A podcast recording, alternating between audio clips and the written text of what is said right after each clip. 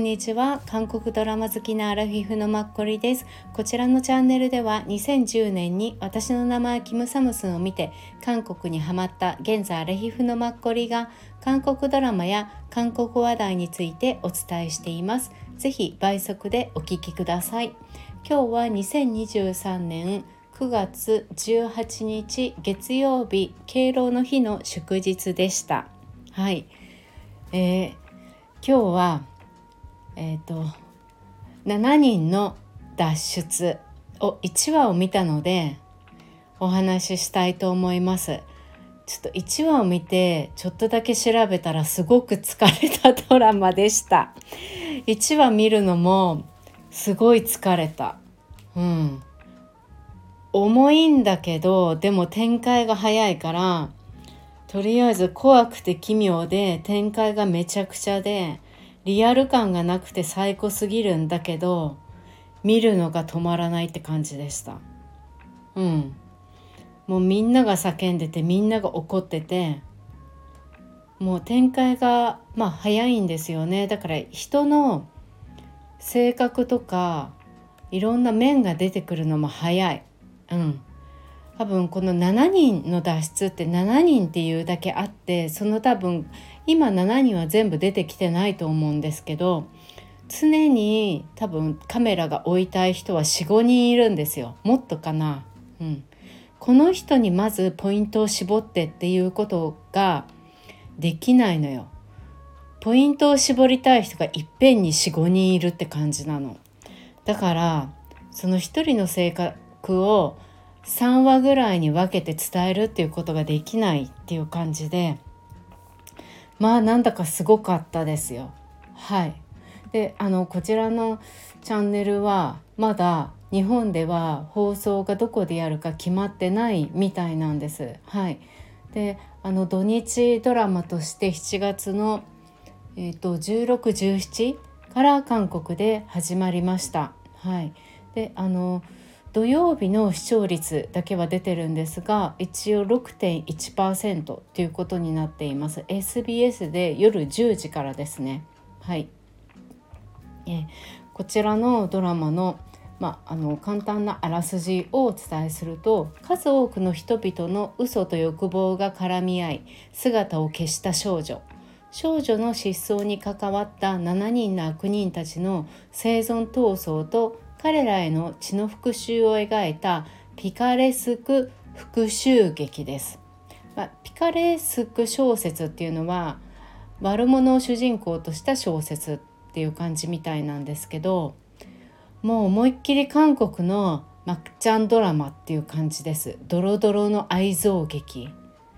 なんかさドロドロの愛憎劇っていうカタカナとか文字だけで見るとあれなんだけどいやすごいですよね。最高って感じ。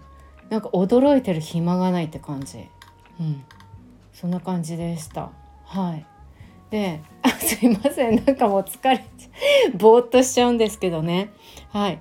でえーと、とまず今日は概要と監督と作家さんあと最後ちょっとだけ一応見た感想についてお伝えしたいと思います。もう今話しちゃったんですけどね。はい。でまああのあらすじ概要については今お伝えした感じで中央の SBS でスタジオ S というところが企画をしていて17話で終了予定みたいです。うん、で韓国で SBS のチャンネルとあと、まあ、チャンネル S とか ENA で放送してるらしい。で世界ではビッキーで放送しているようで日本でも多分楽天ビッキーで見ようと思えば見えるんですけど、まあ、日本語の字幕はついていないみたいです。はいこれからね大きく出てくるんでしょうねペントハウスみたいにっていう感じです。はい、で、まあ、あの作家さんと監督さんがペントハウスの方なんですが制作費が1回あたり、まあ、1億4,000万ぐらいでペントハウスシリーズに比べて2倍程度の、まあ、制作費みたいです。うん、まあそうですよね。人制作費に1億ってなかなかね。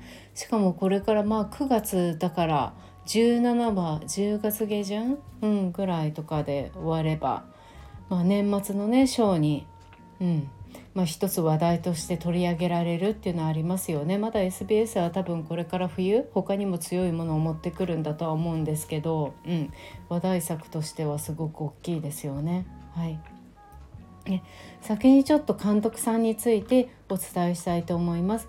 監督さんは男性の方です。はい。ジュドンミンさんです。もう一人がオジュンヒョクさん。うん。で、チュ・ドンミンさんについてお伝えさせてください。はい。まあステディオ S のプロデューサーを以前されていた方みたいです。うん、でえー、っとね2006年から2007年が一番最初の監督としての出発だったみたいです。うん、でまあ SBS ですね。はい、この時はなんと刺激なんですけど100話とかで1年間放送してた感じですよ。土日ドラマ1時間として。うん。すごいですよね。まあ2006年2007年だからね。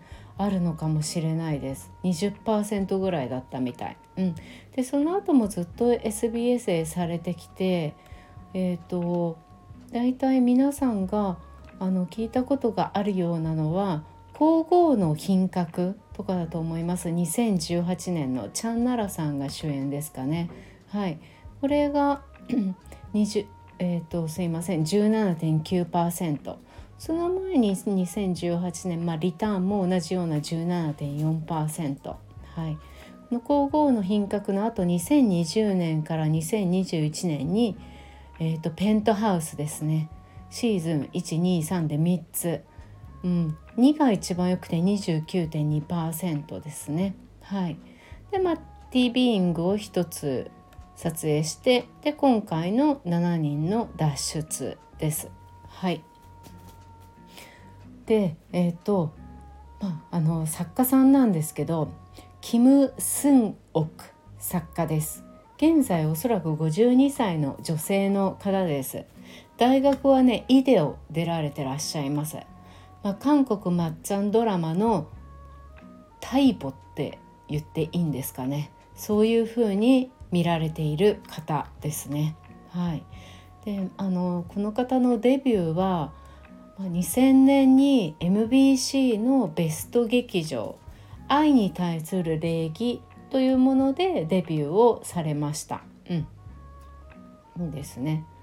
でその後にあのずっと一応 MBC で書かれていてあの皆さんに知られるようになったのが2007年の MBC の朝のドラマ「クレドチョワ」っていう、まあ、それでもいいっていうので23%を取ってから結構ご本人の存在を確立されたっていうみたいです。うん、その後はまあ妻の誘惑とかあと今の監督さんと同じ皇后の品格、うん、とかあと割ったジャンボラっていうチャンボラ役があれだったんだよね。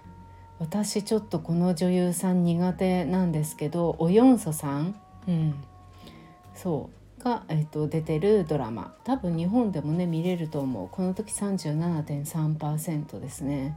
はい。あとは日本でも多分ご覧になられてる方がいらっしゃると思う。韓国では「5本の指」っていうタイトルだったんですけど日本では「青のピアニスト」っていう名前でチュジフンさんがのピアニストの男性の役で主演をされていてあとチェ・シラさんとか出られてらっしゃいました。私チュジフン好きだったのに2012年のドラマなんですけどうんこれも見てたかな。で、えーと、あとはペントハウスですね。さっきお伝えした通り、まあ、シーズン2が一番多くて29.2%、うん、でペントハウスの次にこの作家さんは7人の脱出です。今現在9月15日から放送されていてなんとシーズン2の一応予定は2024年を予定されているようですよ。はい。うん。なかなかね。うん。まあそう。で、えーと、これまでこの作家さんはやっぱり大賞も取られてらっしゃって2014年 MBC の演技大賞ではい、作家賞を取られてます。あのチャンボラで。で2021年に21年に SBS の演技大賞。で、えーと、ペントハウスシリーズでも取られてらっしゃいます。はい、えー、でこの作家さんはご自身が抱えているドラマに対する自分の思いっていうのは、まあ、ドラマ作家としてすごいね価値を得たいとかあと皆さんを泣かせたいとか対策を書きたいとかっていうことは全然思ってないっていいドラマを書く作家さんいっぱいいるっていう。うん、で自分はもうこのドラマの先が気になってしょうがないから例えば今すごい辛いことがあって正直本当に自分の身をも投げ売りたい気持ちだけれどもどうしてもこのドラマを明日見たいだからちょっとその自分を今投げ売るのはやめようって思うほどのドラマを書きたいって思ってらっしゃるようなドラマ作家さんのようです。はいまあ、その人たちにとって、まあ、希望を与えたり人生の糧になればっていう、うん、ことを思って書いてらっしゃいます。うん、なのでペントハウスとかはねまさにあの、まあ、昼ドラとして最初はペントハウスを書かれてらっしゃってまたそれが予想外にヒットしちゃったっていうのが大きかったみたいなんですけど、うん、だからねこの作家さんにとっては本当に明日も見たくてしょうがないっていうのが書きたいものなんだろうなっていう、うん、その通りだなって思いますよね作品を見ると。うん、でこの作家さんの一応作品の特徴としては、まあ、作品自身もそうなんですけどと使われるあの役名の名字と名前にもすごく特徴があるっていうことで今までいっぱい2 3 0個多分作品を書かれてらっしゃるのでそれで例えばキムシとかカンシとかジュシイシとかオシとか全部それももう記録に残されていてね、うん、シっていうのはまあさんオさんとかキムさんとか、うん、で名前もジさんとかヒョンシクとかマリとか、うん、カンマリさんとかいましたよねペントハウスで、うん、そういうふうに、まあ、特徴があって書かれて、うん、いるっていうのが全部記録されてますね。であとこの作家さんは MBC か SBS のみ書かれるっていう方で今まで。うん、で KBS とかケーブルにはまだ書いたことはないっていう、はい、ことみたいです。うん、もっとね作家さんのことを詳しく調べようと思えば調べられるんですけど長くなるのとちょっと すいませんなんかすごいね見て消耗しちゃってはいで以上とさせてください。で簡単な一話を見た感想で、はい、まだあの一番メインとなられるであろうオムギジュンさんは出てらっしゃってません。はい、で今回頑張ってたのはまあみんな頑張ってたんだけどねファン・ジョンウンさんはまあすごかったですよ。うん、ファン・ジョンウンさんって久しぶりに私ドラマで見たんですけど話し方にそうだこの方って特徴があるんだったなっていうのを思い出しました。うん、そうあの言葉なんですか？発音ですよね。うん、あファン・ジョンさんって確かにこういう発音をするんだったって思って。そう多分彼の彼女のな声の出し方？うん、とかなんでしょうね。発声の仕方でそういう風になるんでしょうね。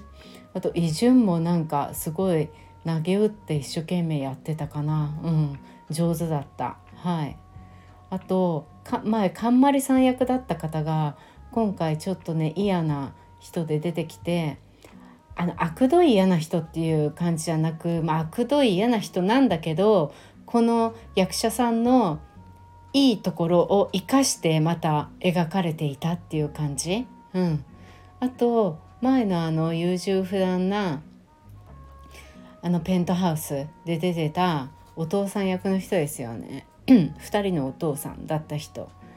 彼もまあまたなんかにニヤニヤ笑うのがね。合う役で出てきてましたよ。はい。あと怖いあのおじいさんの役でであのサネマッソン。皆さん社内お見合い突然話変わりますけどアン・ヒョソプさんとキム・セジョンちゃんの。あのアン・ヒョソプのおじいさん役財閥の。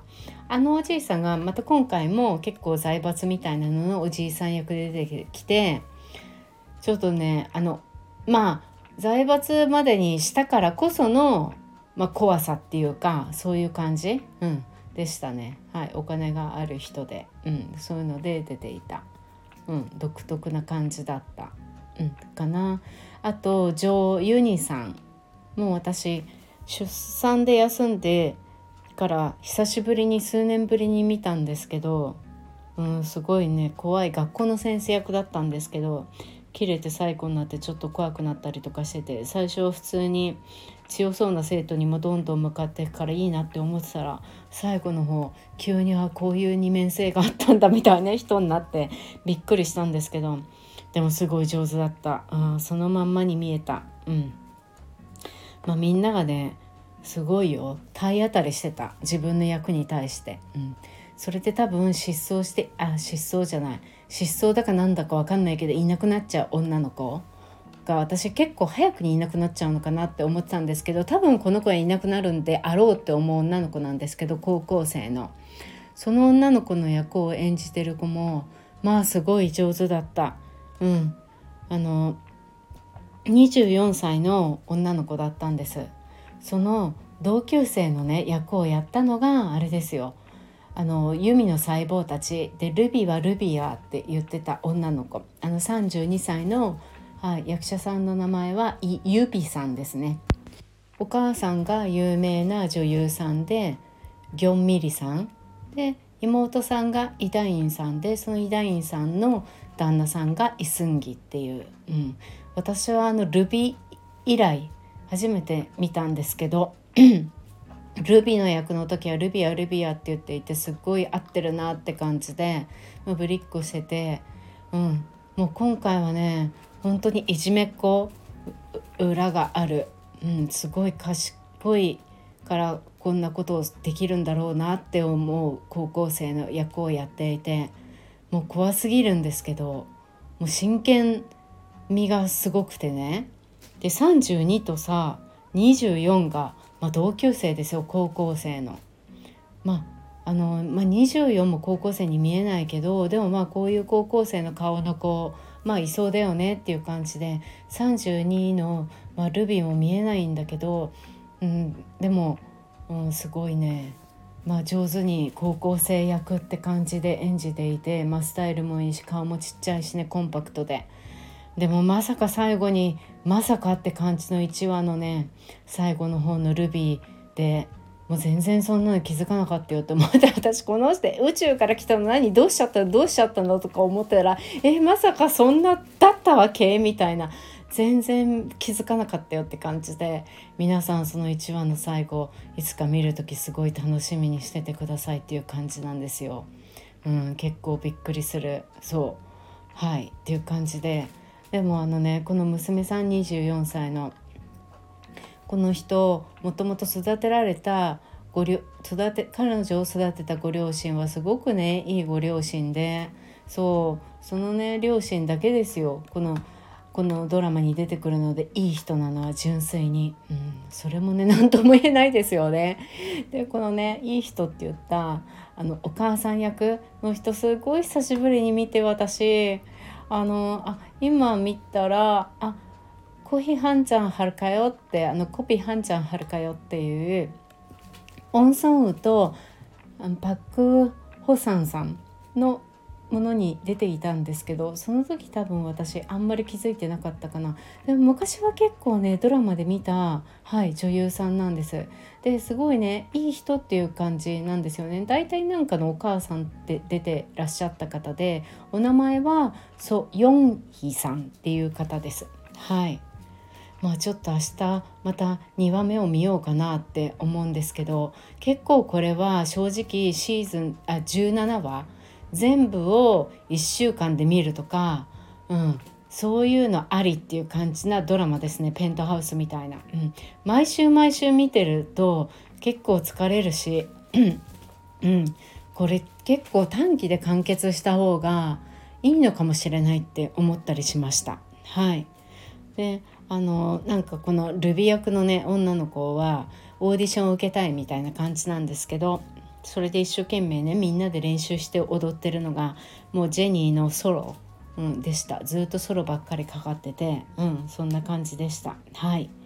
もうぜひ皆さん見れる時になったら17話多分いっぺんに日本で公開すると思うのでそしたらまたペントハウスでハマった方はきっと1話ぐらいは見ていただけるといいんじゃないかなって思います。そっからはねご本人次第っていう感じで。はい。またお話しさせてください。はい。えっ、ー、とすいません。スローペースな語りになってぜひ倍速で聞いてください。はい。で最後に言ってすいません。あとインスタグラム早速フォローしてくださってる方々がいて本当にありがたいなって思います。皆さんありがとうございます。のいつかドラマに関してのオフ会とかやってみたいです私。はい。私は東京にいるんですけど。はい。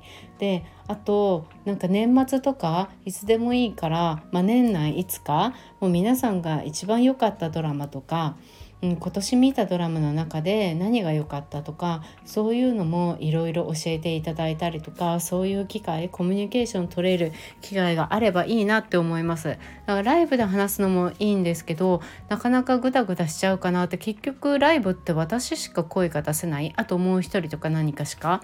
あんまりそういうのが私 FM スタンドとかよくわからないのではいあそうですね私 FM スタンドはちょっとよくわからないうまく伝えないと思うので、はい、何かしら皆さんと交流する場を欲しいなっていうのをすごく思っています。はい、今回もお聴きくださってありがとうございました。また明日もよろしくお願いします。9月19日火曜日皆さんにとって良い一日になりますように。